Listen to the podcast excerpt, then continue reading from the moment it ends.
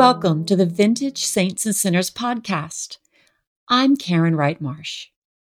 Do you wonder if Christian faith can be truly lived in today's complex and changing world? Well, this is the place to find broken and beautiful companions for your everyday pilgrimage. Here, you'll find embodied witnesses, Christians from different eras and from different cultures they're people we sometimes call saints, but they were also sinners, just like you and me. Today, I'm here to tell you the story of Francis and Clare of Assisi with the wonderful religion and culture writer Jonathan Merritt. And I'm happy that you are here with us.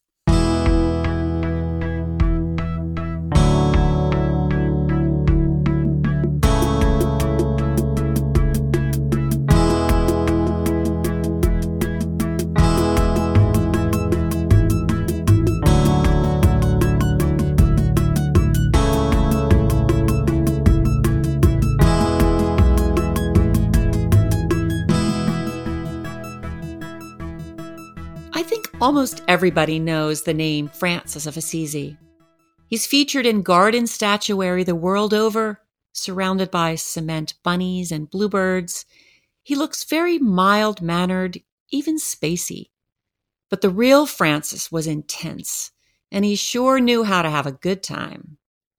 Francis Bernardone, nicknamed Frenchy, was a natural leader, the king of the youth, he picked up the tab for his fraternity's late night rambles. He sang pop ballads in bad French. His parents, Pietro and Pica, were cloth merchants, and they were convinced that young Francis was headed for success. When Assisi declared battle against nearby Perugia, bold Francis galloped out to fight. But Assisi was defeated Francis was captured, and he spent more than a year locked in a rat infested prison. When he came home, Francis was a changed young man, a war veteran. His friends couldn't entice him to come out and party with them. Something was wrong.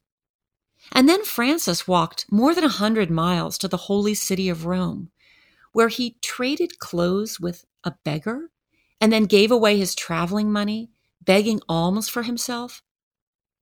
When he walked all the way back home, he began to wander alone through forests and caves. Pica and Pietro were worried. One hot afternoon, Francis stepped into the chill of an abandoned chapel, and he felt different inside. The image of Christ crucified spoke to him from the altar, saying, Francis, rebuild my house which, as you can see, is falling down. Francis, without a second thought, got right to work on repairs.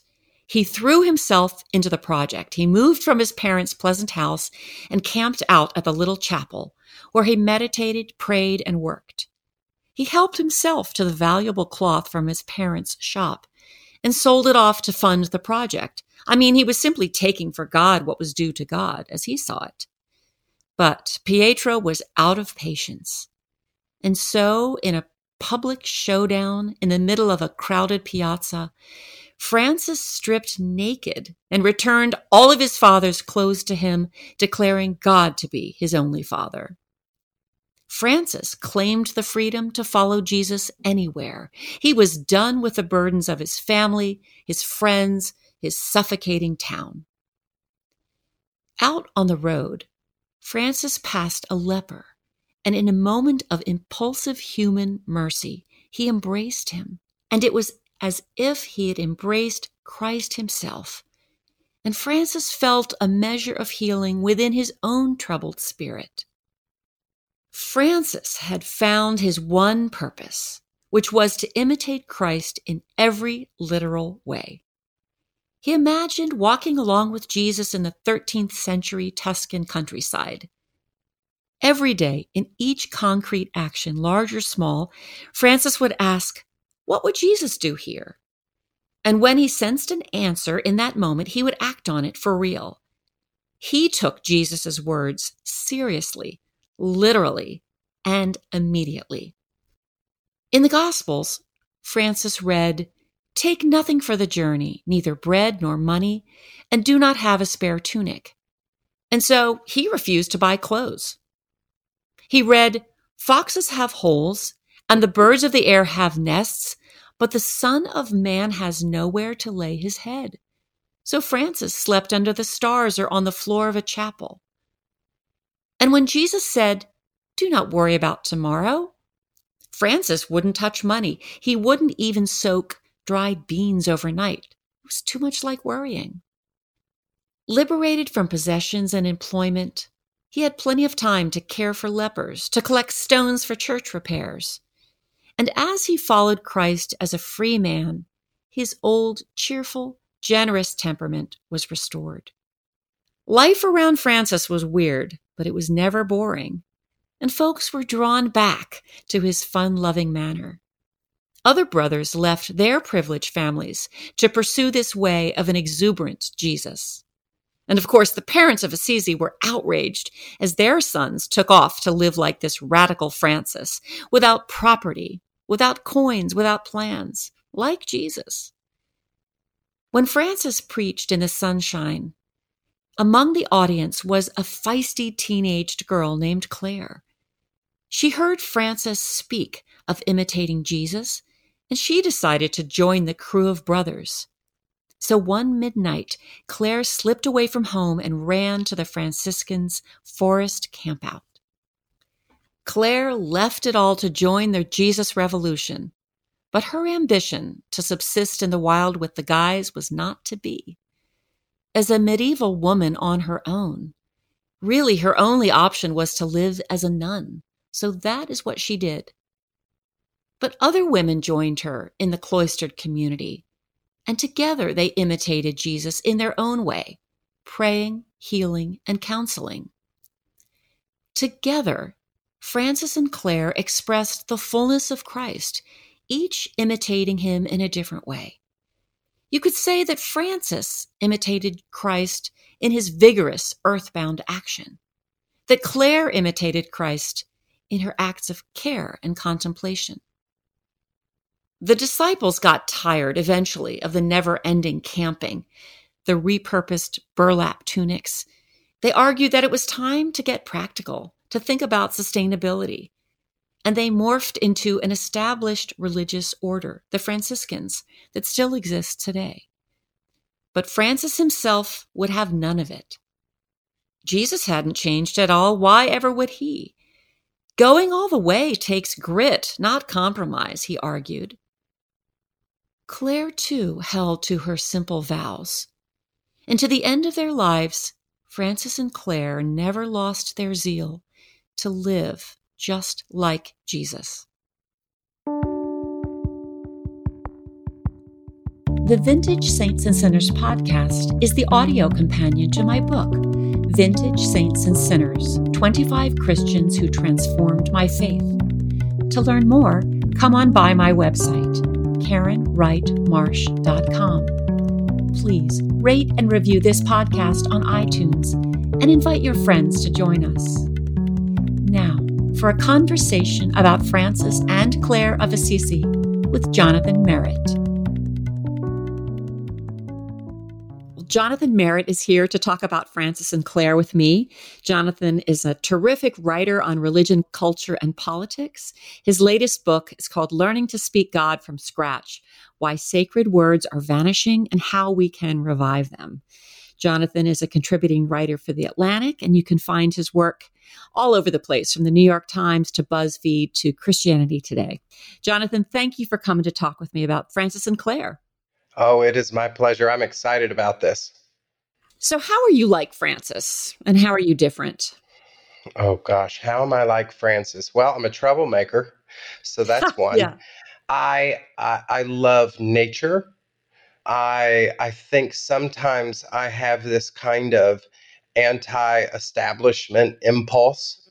I I like uh, to do things that people don't understand and i often find that that my way of following jesus seems a little curious yeah i think sometimes people would describe would describe me that way uh, in the way that I, I, I often uh, practice my faith. I jump from tradition to tradition. I'm often forging my own way uh, based on where I believe God's leading me. And so in that way, he's always been one of my favorite saints. In fact, if you if you were to come to my apartment, I live at a seminary campus in Manhattan, and I have this beautiful carving of Francis with bird, you know, a bird on his shoulder that I got in South America, and it sits up on my my mantle. And so uh, I've always loved him. And how are you different? Would you say? What are the limits of the comparison? Well, in many ways, I'm different, probably in the way eh, you are. Uh, you know, the way that you shared in this book that that there is this sort of extreme nature of the way that he that he followed Jesus that I think for me feels uh, a little too far. You know, I don't I'm not I'm not going to be taking a vow of poverty anytime soon or or moving out to the desert or sleeping on the floor.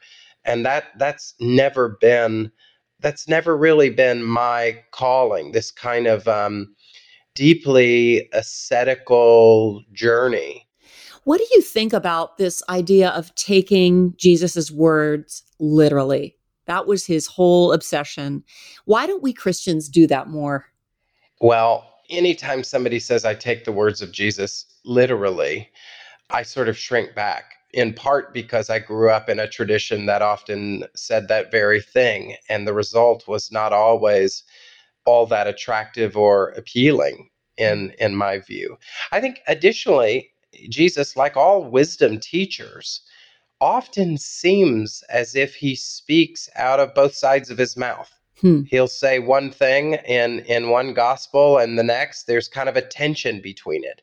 And you have to to live uh, Jesus's words literally. I want to say which words so when I read Jesus say, unless you hate your father or mother, I go, yeah, that's not one I really want to take literally. So I I like the sentiment, and there are times where I go, yes, I'm I'm about it. I'm I I want to take Jesus literally when he says that, but I I I also want to take Jesus's words with with appropriate levels of of nuance and thoughtfulness, and that's always been the way I've lived my faith. Well, and I think it it brings up the question of is it that simple? You know, just because mm. we see the words in the gospel, is it so simple to know even what they mean and how we are to respond? You know, what does it mean to ask, what would Jesus do in this situation? Mm-hmm. Yeah. So when I think about like the what would Jesus do bracelets, up until I read this, I would have probably sort of sneered or laughed at that. And yet mm. it is a good question and it's a question that is an ancient question and I, I i didn't know that. So you sort of redeemed you redeemed that one for me. Well good. I'm glad i've been helpful jonathan. Well i want to talk about this saying that i always attributed to francis. Preach the gospel all the time and if necessary use words and I, I always like that because I too grew up in a tradition where uh, we were pushed to evangelize and witness at, at every particular time. And it was all about the words that you said and being compelling. But what, what do you know about that phrase? I think you've done some thinking about this, haven't you? Well, it's a it's a super popular quote uh, among Christians these days, in part because the reasons you just you, the reason you just mentioned that it does let people off the hook, and it is often attributed to Saint Francis. With one problem, we don't have any record of Francis actually saying it. And I I spent some time uh, recently was reading a, a biography of Saint Francis, and I was shocked in light of this to find that Francis was actually quite a preacher you know, there was a, mm. a, quote about him preaching in up to five villages a day, often outdoors, standing on a bale of straw or standing in a doorway. He would climb on a box or up the steps of a, a public building. And I wrote down this quote His words were neither hollow nor ridiculous, but filled with the power of the Holy Spirit, penetrating the marrow of the heart, so that listeners were tuned in with great amazement. And What's interesting wow. is is that the the life of Francis says We preach the gospel at all times, which is something that has to happen with words, but not only with words. And so for me, I've always found that to be a, a troubling quote on the one hand. Eh, on the other hand, maybe uh, the kind of thing I hope is true, because then I don't have to have any of those uh, tense conversations where I have to say things that are uncomfortable to say or that I don't really want to say. I don't have to have those kinds of things. I just do what I know to do. And yet I know that the Christian faith would not exist. It cannot exist without words. When you think about the modern Franciscans, why do they exist? They exist because someone said something to someone who said something to someone who said something to someone who said something to them and uh, religion produces progeny with words, but it is uh, the visible expressions of those words' transformative power that makes the gospel credible. And so you need you need both. I like the sentiment uh, at the heart of it, but uh, I think it can often lead us to a misunderstanding of how I think the gospel goes forward and how I, I think Francis took the gospel forward or his understanding of it in his day. Mm-hmm. Yeah, that's really helpful. And he certainly didn't hold back. I mean, you you also hear descriptions of him doing anything he could do to get people's attention. You know, playing the zither, weeping, you know, stripping to his underwear. I mean, he was committed to getting this word, the gospel of, of Jesus Christ, out there to the people. So, uh, yeah, he was a pretty unconventional preacher. Well, when when you think about uh, the story of Clare, what did you find interesting about her particular witness? Well, uh, I think I found her much in the vein of many women of her time who wanted to serve God. You know, you you you you have women in this era who were not they didn't have access to theological education. They were never going to serve God by writing tomes uh, or being in the academy or leading in the institutional church in, uh, in a significant way. So instead, they, they pursued God with radical abandon. I love her independent mindedness, that she has enough imagination to hear Francis preach and ha- has the courage to to follow this way of of being. I, I too think that this her acts of care and healing and counseling. It's so easy to downplay that sort of testimony and that sort of imitation of Christ. So I'm really thankful that she's there because I think we can easily see Francis out there, you know, boldly preaching and hugging lepers and building churches, and yet Clare shows us the other side, mm-hmm. you know, of, of of Christian service. You know, you know the thing that I, I, I loved about her. You know, I have a, I consider myself a feminist, and she was kind of a feminist before feminism existed, because here is a woman who took her took her own power back and decided she would determine her own future, that she wouldn't be married off to somebody that she barely knew, that she wouldn't be forced into a life where she would uh, bear children and stay at home, but she wanted to serve God and she did what was necessary to determine her own destiny. And that the kind of feminine energy that vibrates in her story was so inspiring to me that she did what she could uh, with what she had to become the master of her own destiny insofar as she could. And I, I, I like i like you know there's this this this notion that in francis's life and his teaching he had this honoring of the feminine and the way that he sends her out almost to begin to do her work. And then she collects uh, these women to do it alongside of her it's like it's like Francis and Clare become kind of the yin and the yang of Assisi.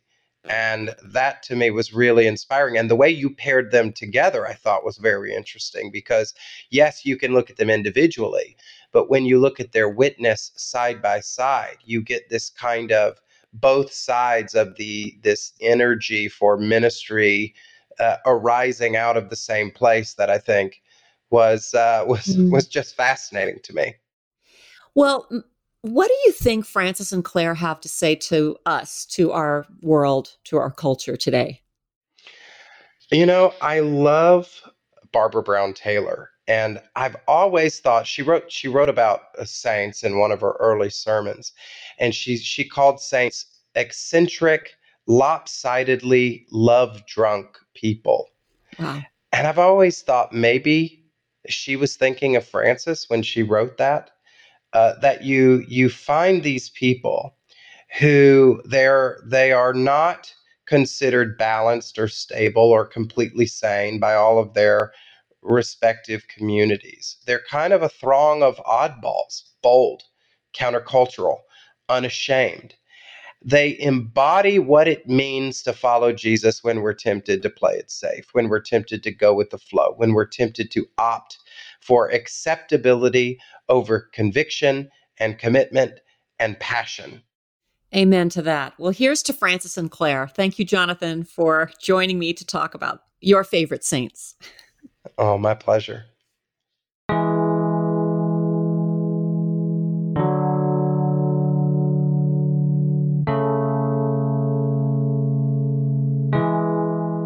I am in awe of Francis's startling exuberance and of Clare's steadfast courage.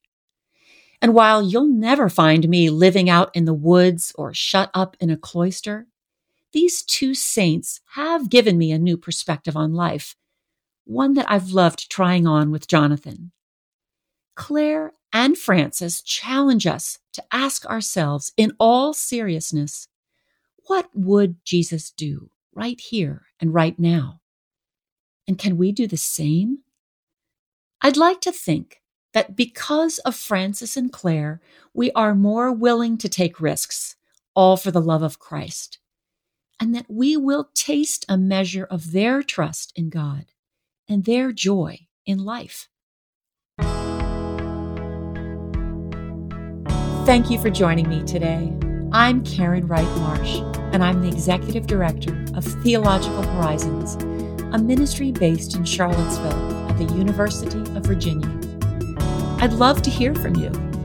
Follow us on Facebook and Instagram at Theological Horizons.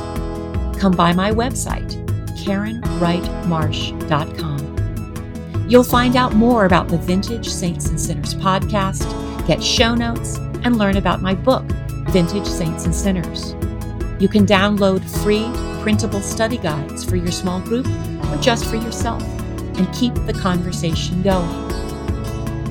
Thanks to the generosity of the Lloyd and Vivian Noble Foundation and to the Friends of Theological Horizons. I hope you'll support the Vintage Saints and Sinners podcast with a tax-deductible gift to Theological Horizons. Go to theologicalhorizons.org slash giving donate on Venmo at theological-horizons. The Vintage Saints and Sinners podcast is produced by Gabriel Hunter Chang. Our music is by Will Marsh of Gold Connection.